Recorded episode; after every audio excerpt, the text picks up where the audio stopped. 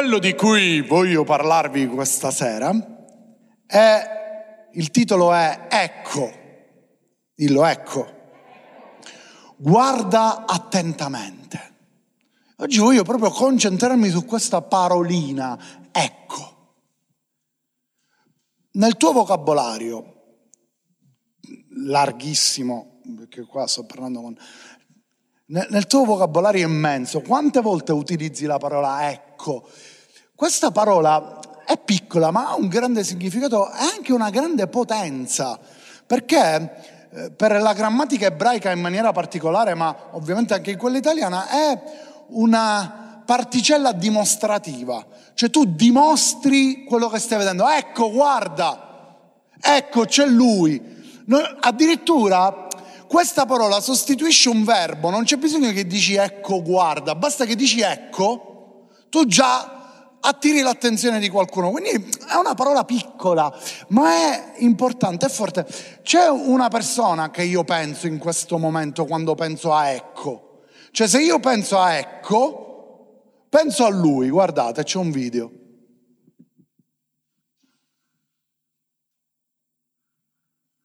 C'è, c'è. Arriva. Oh, c'è, c'è, si chiama Gianmarco. C'è l'audio. L'audio c'è.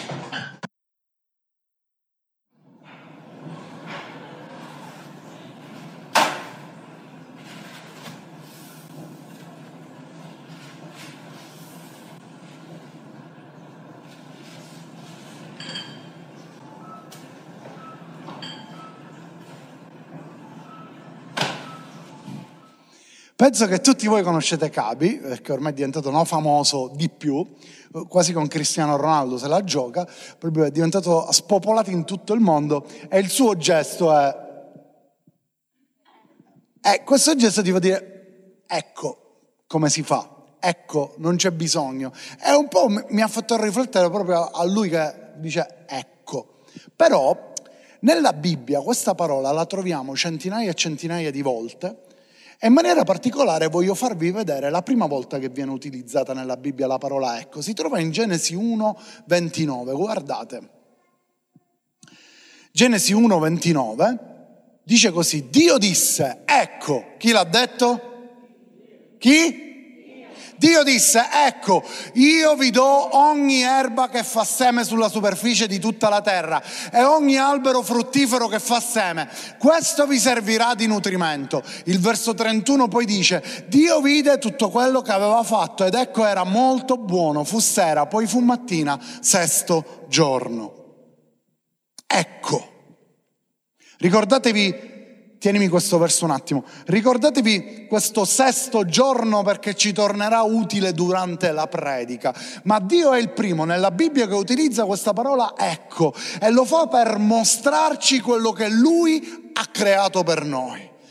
Oggi se ti giri attorno e vedi la natura e quella che è la perfezione della natura, è quello che Dio ha creato per noi. Lui dice, ecco, questo l'ho creato per ognuno di voi. Spesso ci allontaniamo dalla natura, forse anche questa pandemia ci ha insegnato a rimanere dentro casa, no? Eh, la natura ormai la guardi quando ti vedi Netflix e c'è un film che c'è un bosco, guardi il bosco. Ecco il tuo modo magari di vedere la natura, magari c'è un videogioco dove ci sono pure dei boschi boschi e quindi il tuo modo dici che bello questo bosco, ce l'hai pure fuori casa, se, se ti fa una passeggiatina lo puoi trovare. Eh, ci sta allontanando un po' dalla natura, ma la natura io lo dico sempre, lo so, ma, ma ci tengo a dirvelo, è così importante, così forte perché Dio l'ha creata per noi e dice ecco, e poi dice ed ecco era molto buono, cioè Dio ha detto ma, ma la fine a fare così, cioè era molto buono, ha detto ecco, era, è molto buono, è, è una bellissima creazione quello che io ho fatto fatto? Dice fu sera e mattina il sesto giorno. Quanti di voi mi sanno dire che cosa rappresenta il numero 6 nella Bibbia? Eh? Uovo, no, uovo è la, il sabato scorso. Uomo, uomo, lo so che avete detto uomo, è il numero dell'uomo. Ricordatevi questo numero 6, il numero dell'uomo. È importante, registrate, prendete questo numero dell'uomo e ve lo mettete qua e ci servirà più avanti. Genesi 22, versetto 7, guardate chi dice anche questa, questa parolina. Isacco parlò ad Abramo suo padre e disse, Padre mio. E Abramo rispose, eccomi qui, figlio mio.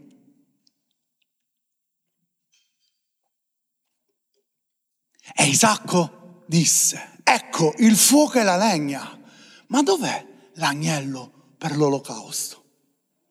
Cioè, forse Isacco gli ha fatto, papà, qua c'è il fuoco, qua c'è la legna. Ma cioè, chi ci deve salire sopra? Non trovo l'ultimo. Cioè, chi è che sarà all'olocausto? Io ho capito che tu stai facendo qualcosa che Dio ti ha detto, ma a me mi sembra un po' strana sta cosa. Chi è che deve salire nell'olocausto? La risposta ad Isacco che usa questo ecco arriva dopo non sapete quanti migliaia e migliaia di anni, più di duemila, e lo troviamo in Giovanni 1, 29. Giovanni Battista risponde a Isacco in Giovanni 1, 29. In Giovanni 1, 29. Sì, giusto, bravo, era giusto. Vai, vai Gianmarco. Bravo. No, questa è Genesi, Giovanni 1, 29. Non c'è. Ve lo leggo io. Giovanni 1, 29 dice così, il giorno seguente Giovanni vide Gesù che veniva verso di lui e disse, ecco, dillo ecco, l'agnello di Dio che toglie i peccati del mondo. Cosa stava cercando Isacco? Un olocausto. Dice, ma non facciamo cacciacchianare io da capo, traduco per chi da, dai social media ci segue, non è che per caso dovrei essere io quello che va a finire lì su, eh, viene bruciato, ammazzato. Ma la risposta arriva a Isacco a questa domanda che lui fa a suo padre dopo migliaia di anni. Ecco dov'è l'olocausto, ecco dov'è l'agnello, ecco chi si deve sacrificare, Gesù, l'agnello che toglie i peccati del mondo. Ed è Giovanni Battista che lo riconosce. E quando lo vede lui dice proprio questo, ecco, è lui che deve. Ci siete? Gesù è colui che ci ha, si è sacrificato per noi, l'agnello che toglie i peccati del mondo. Ma c'è un verso che tutti sicuramente conoscete, eh, non ho dubbi che lo conoscete o comunque conoscete la storia. Si trova in Giovanni 19, versetto 4. Questo ce l'abbiamo e dice così. Pilato Uscì di nuovo e disse loro, quanti di voi conoscono Pilato? Perché, perché lo immaginate senza capelli? Non, non c'entra niente sta cosa.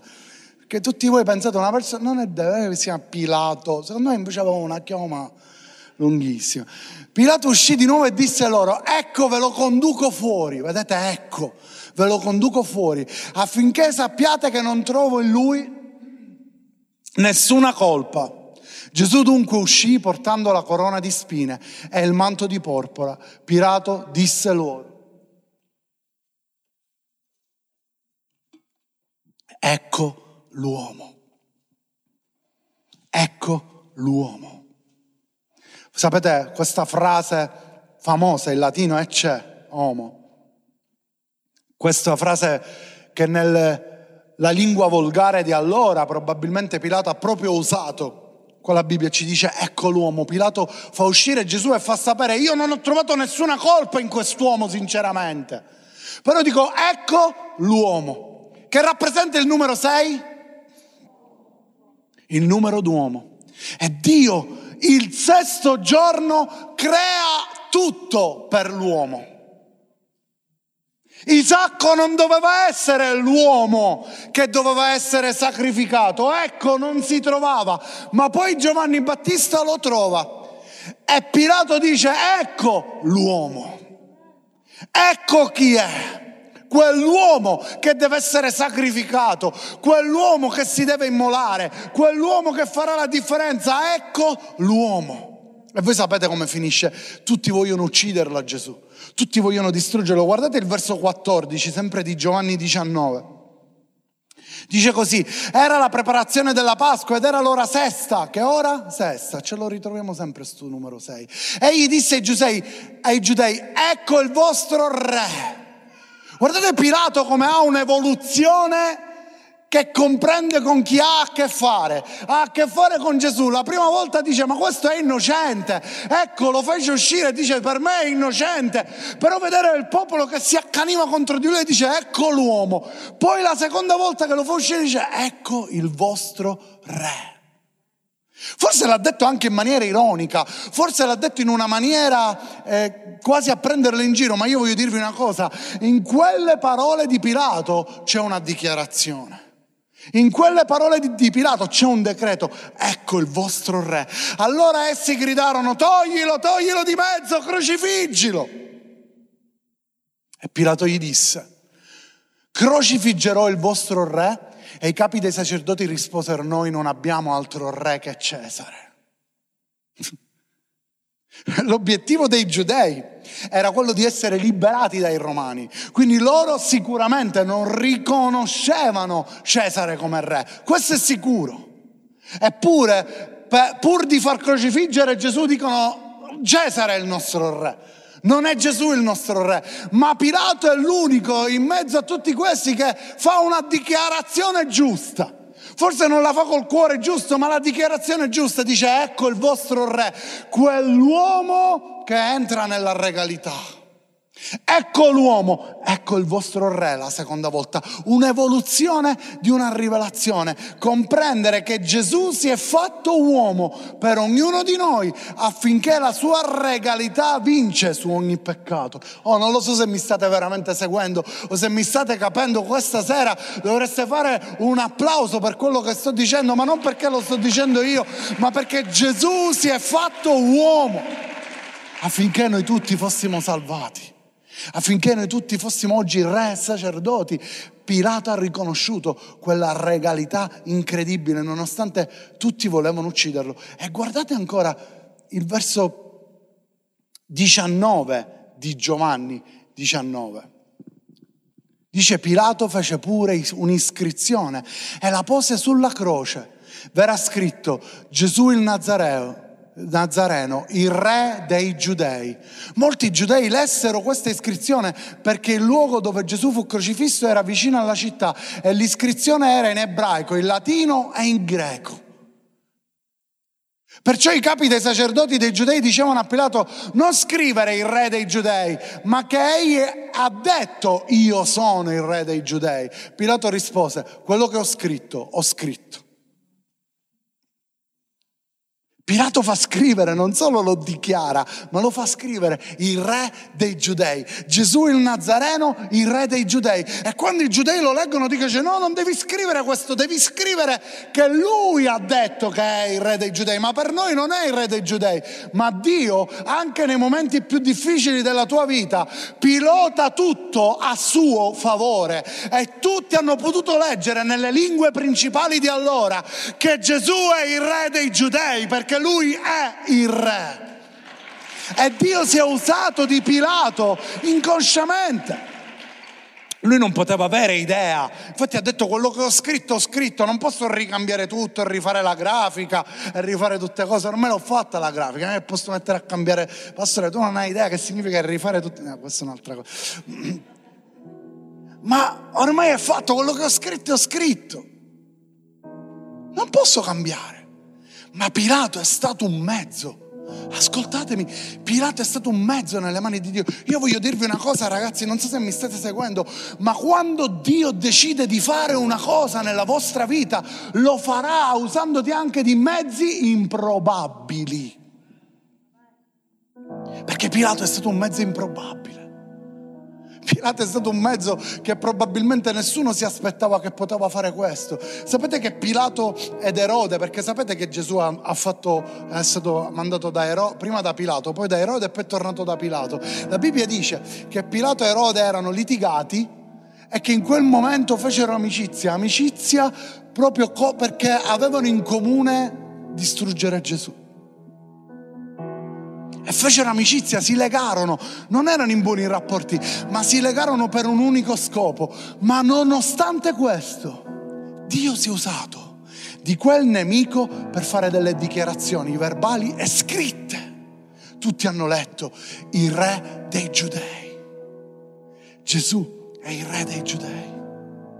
Gesù è il nostro Re, il nostro Redentore, colui che si è immolato per noi. Isacco si era fatto una domanda. Giovanni l'aveva riconosciuto, Giovanni Battista l'aveva riconosciuto. Pilato riconosce anche lui la sua maestà. Ma sapete qual è l'ultimo? Il primo che usa ecco nella Bibbia è Dio. Sapete chi è l'ultimo che usa ecco nella Bibbia? Apocalisse 22, verso 12. Dice, ecco, io vengo presto e con me avrò la mia ricompensa da dare a ciascuno secondo le sue opere. Io sono l'alfa e l'omega, il primo e l'ultimo, il principio e la fine. Mamma mia ragazzi.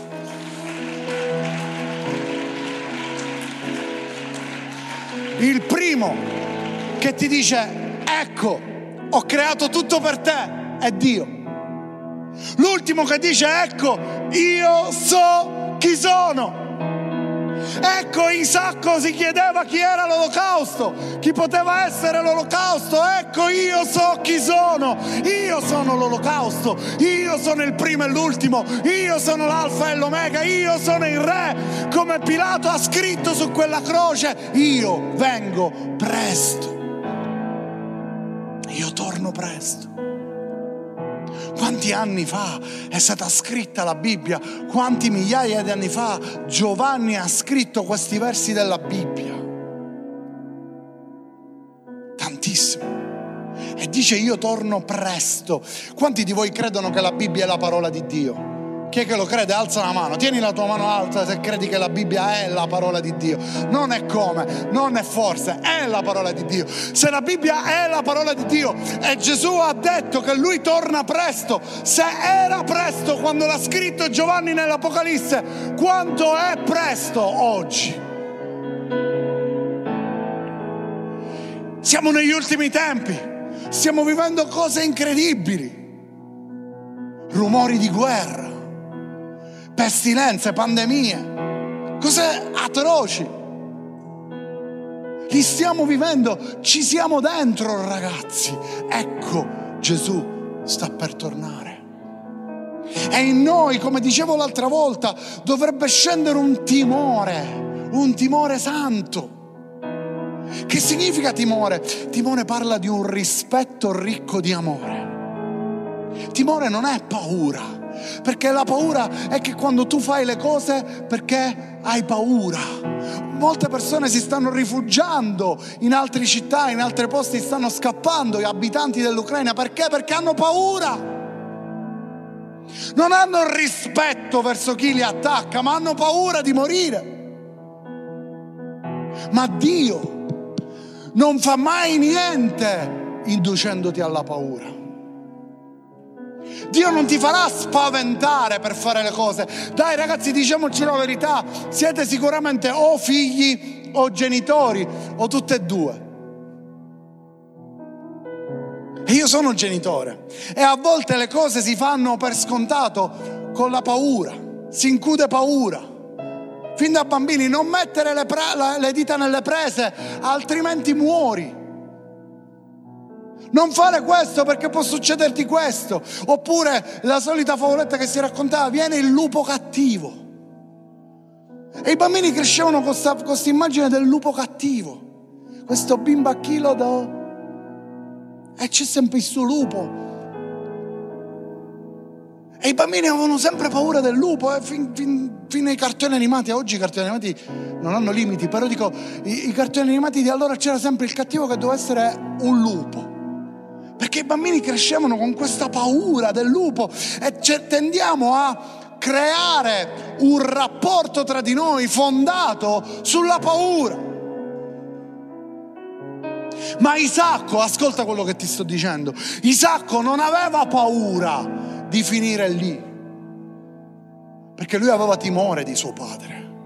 Lui sapeva che suo padre serviva a Dio e lui sapeva che Dio non avrebbe mai fatto una cosa così brutta Paolo ci fa sapere più avanti che Abramo era convinto che il figlio gli sarebbe risorto tra le mani.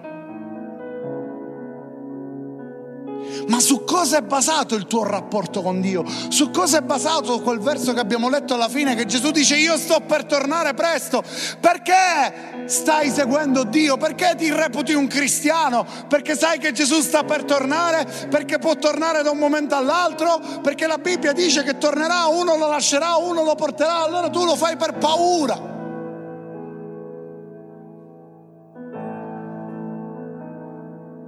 Siamo abituati magari che quando pensiamo che questo sia un, un gesto religioso, no? Allora succede che quando succede qualcosa tu vedi che le cose fanno una cosa sbagliata e tu vedi come se questo gesto risolve tutto. È il nostro cuore che fa la differenza, ragazzi. Non è il fatto che tu dici, sì, Gesù sta per tornare, mi devo fare trovare pronto. Non pecco perché ho paura che me la sacca. No. Il problema del non peccare nasce dal cuore, nasce dal rispetto, nasce dal timore, nasce dall'amore. Io non lo faccio perché amo quella persona. Ma oggi l'amore che cos'è? Se non qualcosa, ci stanno insegnando che l'amore è qualcosa di ballerino, qualcosa di fluido, qualcosa che cambia da un momento all'altro, qualcosa che un giorno può essere in un modo, in un altro giorno in un altro. Tu puoi amare una persona un giorno e l'indomani odiarla. Beh, questo non è l'amore di Dio. Perché se Dio ha detto la prima volta, ecco tutto questo è creato per voi, e l'uomo l'ha rigettato e lo ha rifiutato, quel creato lo ha distrutto. Dopo più di duemila anni, ditemi se questo non è amore. Dio manda il suo unico figlio per noi, l'unico che aveva. E lo manda affinché ognuno di noi potesse essere salvato, rigenerato redento. Perché vieni in chiesa? Perché sei seduto su quella sedia? Forse i tuoi genitori ti obbligano. Forse un po' di anni fa hai fatto un'esperienza con Dio e quindi è giusto andare in chiesa. O forse vieni in chiesa perché hai paura che se Gesù torna proprio il sabato sera, almeno sogni la chiesa. Quindi in qualche modo penso che se sono in chiesa mi prende. Che dice dai al Grace Party, io non posso fare io questo. Perché? Siamo presi in giro continuamente e presi per pazzi continuamente per quello in cui crediamo, per quello che facciamo, ma la realtà è una, che si parla tanto di rispetto, ma pochi rispettano una cosa, che io ho fatto una mia esperienza personale con Cristo. Io so che Gesù tornerà presto perché io ho fatto la mia esperienza personale con Cristo.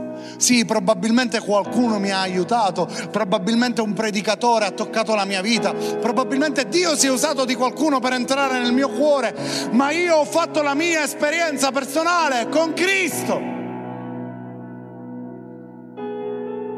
Perché Gesù non ti promette solo cose belle, ma quando tu lo servi hai anche, ti porti dietro delle cose che sono meno belle. Quando tu decidi di seguirlo, ti porti dietro anche delle cose che sono meno belle, ma io ti dico che lui sta tornando presto.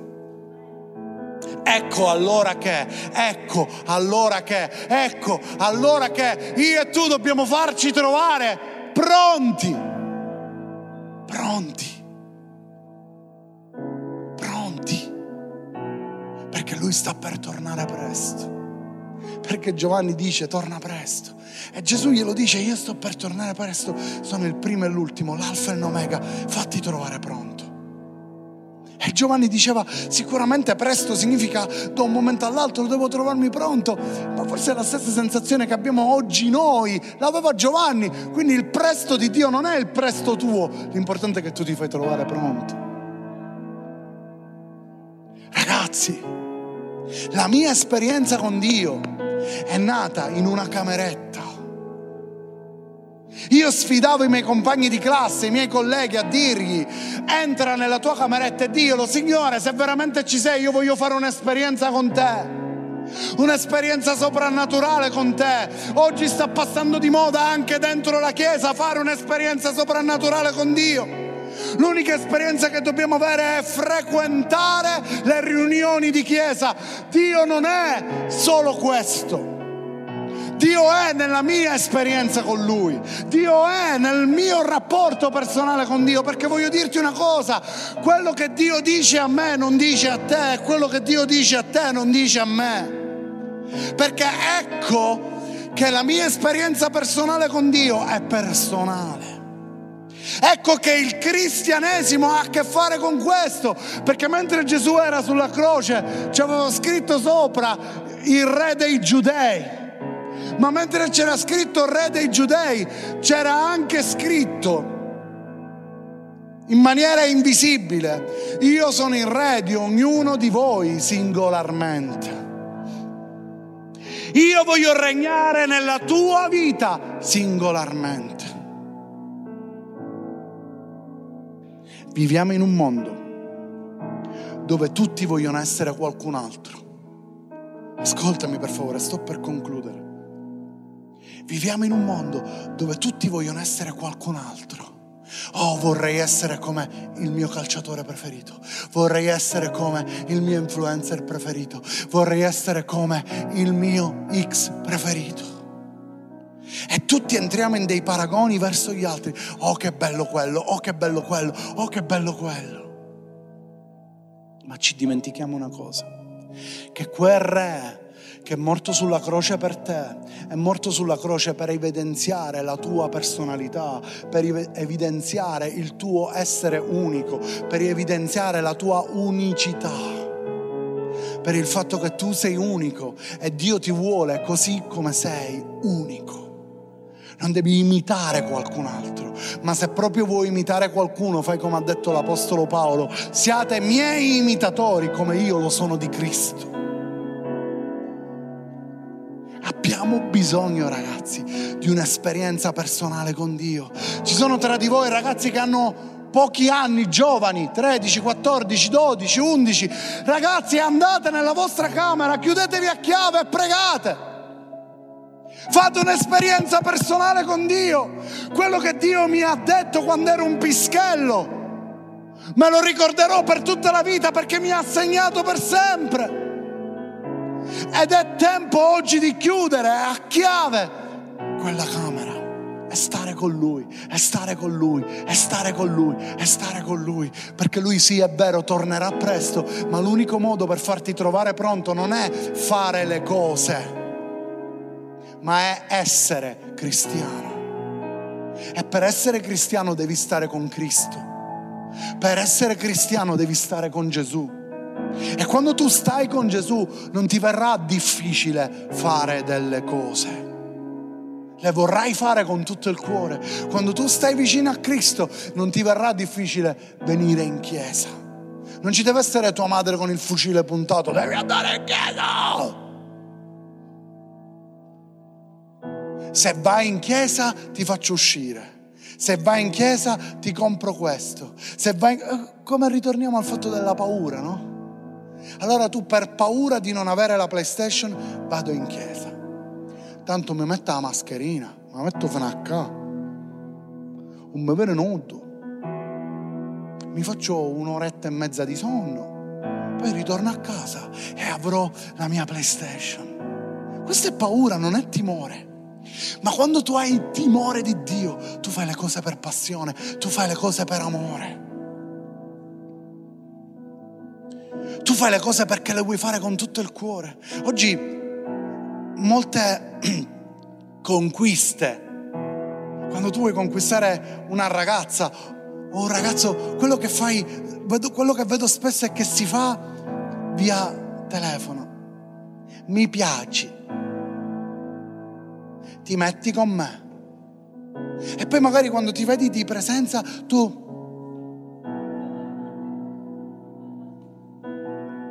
si sta entrando in un mondo di codardi che non si sanno guardare in faccia. Ma quando tu ami veramente una persona, quando tu hai desiderio di conoscere quella persona, quando tu vuoi stare con quella persona, la guardi negli occhi. Al costo di ricevere uno schiaffo, di ricevere ah, che salario, però almeno lo dici in faccia e devi avere quel coraggio, quella forza di poter esprimere quello che c'è. Quando io faccio le cose per Dio, le faccio per passione. Quando io predico chi è Cristo, lo faccio per passione. Quando io mi espongo davanti ai social a centinaia di visualizzazioni dicendo che io ancora nel 2022 credo che Gesù è il Re dei Re, il Signore dei Signori, io lo dico per passione. Io lo dico perché io ho sperimentato chi è Gesù. Io lo dico perché io non sono un religioso. Io sono figlio dell'Iddio Altissimo. Io appartengo a Cristo e voglio dirlo. E se è il caso prendetemi in giro. E se è il caso sono disposto a qualsiasi cosa. Ma io non fermerò di dire che Gesù è il Re dei Re, il Signore dei Signori e tu non devi fermarti neanche, sai perché? Perché ci sono tante persone che stanno aspettando a te, che stanno aspettando che tu parli. Ecco, il mondo aspetta la manifestazione dei figli di Dio e c'è bisogno che tu apri la tua bocca. C'è bisogno che tu dici Gesù è morto sulla croce per te. C'è bisogno che noi apriamo la bocca e che facciamo la differenza. C'è bisogno che noi possiamo sentire forte questo fatto che Lui torna presto. Ascoltami per favore. Quando dico che Gesù torna presto, non vale solo per te, non vale solo per te, me, vale per tutti, per tutti quelli che sono qui dentro, per tutti quelli che sono lì fuori. E quelli che sono lì fuori hanno bisogno di quelli che sono qui dentro che gli dicono Gesù sta per tornare. Ma è una pazzia dire una cosa del genere. Ti immagini che una persona, Gesù sta per tornare. Ti immagini, oh, vedi che Gesù sta per tornare. Cioè, in che senso? Non ne faccio niente, chissà. Che, che cosa vuoi dire? Gesù ti ama. Gesù è morto sulla croce per te. Gesù ha cambiato la mia vita.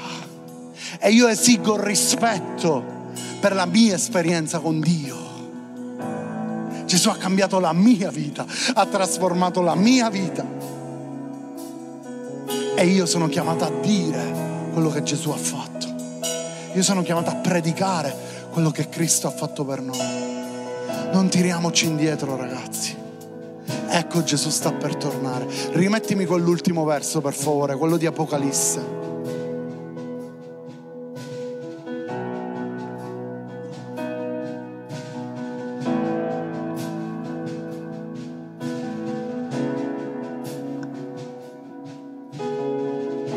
Io vengo presto e con me avrò la mia ricompensa da dare a ciascuno secondo le sue opere. Sapete cos'è la cosa che mi piace di questo verso? Ho finito, per favore ascoltatemi, non distraetevi. Sapete cos'è la cosa che mi piace di questo verso più di tutte? Che dice avrò la mia ricompensa da dare a ciascuno secondo le sue opere. Gesù non ti darà il regalo che tu hai pensato per te, ma lui ti darà la sua ricompensa. Quanti di voi nella vita hanno mai ricevuto un regalo? Babbo Natale, tipo queste cose.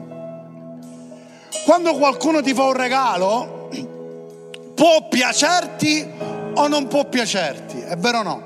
A volte ci sono tipo le zie che fanno sempre i stessi regali, tutto, tutto sempre a Natale, sempre stesso maglione con un colore diverso. E tu quando lo prendi che fai? O sei falsissimo e fai grazie zia, è bellissimo, è 250 miliardi, è bello, grazie. Oppure quando lo prendi dici, ah bello, grazie, grazie, per gentilezza e tua madre, è bellissimo, grazie mamma, zia, grazie. Ma quando ti arriva quel regalo che tu dici, no vabbè, è vero o no? Ti è capitato che tu dici, no vabbè, lo volevo, quando tu dici al tuo fidanzato mi devi regalare questo, non è più un regalo, voglio, voglio darvi questa rivelazione. Non è più un regalo, mi piace questo, voglio comprato questo, non è un regalo, hai deciso tu. Quindi prossima, il prossimo compleanno, festa che sia, già il tuo partner andrà lì dicendo voglio questo, o forse per avere paura, ecco ritorniamo alla paura, che perderà quel regalo, dirà lo compro ora. Ci metterà un anno, io lo compro ora. Ma un regalo è qualcosa che ti deve sorprendere. Ditemi la verità, ragazze, soprattutto voi, quando voi aprite un regalo, ma già lo sapete che cos'è, non siete sorpresi.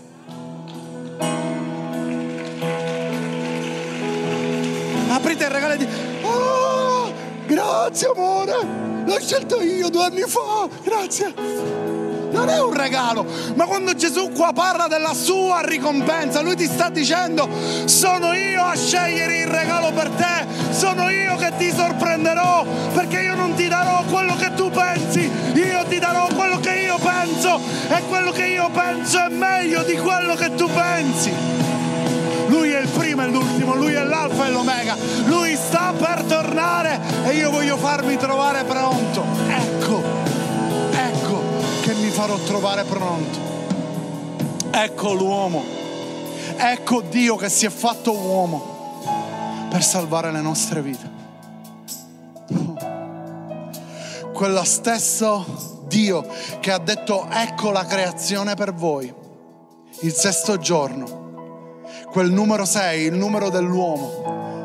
È stato quello stesso Dio che ha immolato suo figlio, l'ha fatto diventare uomo e Pilato ha detto ecco l'uomo, ha sottolineato l'uomo proprio perché Dio si era fatto uomo per noi. Ha sottolineato ecco l'uomo si è fatto uomo per te e per me. Un Dio che si fa uomo per salvarti, per immolarsi. Ecco perché siamo sulla terra, per vivere del suo immenso amore, per vivere per esperienza chi è veramente Gesù per noi. Alzati in piedi questa sera per favore.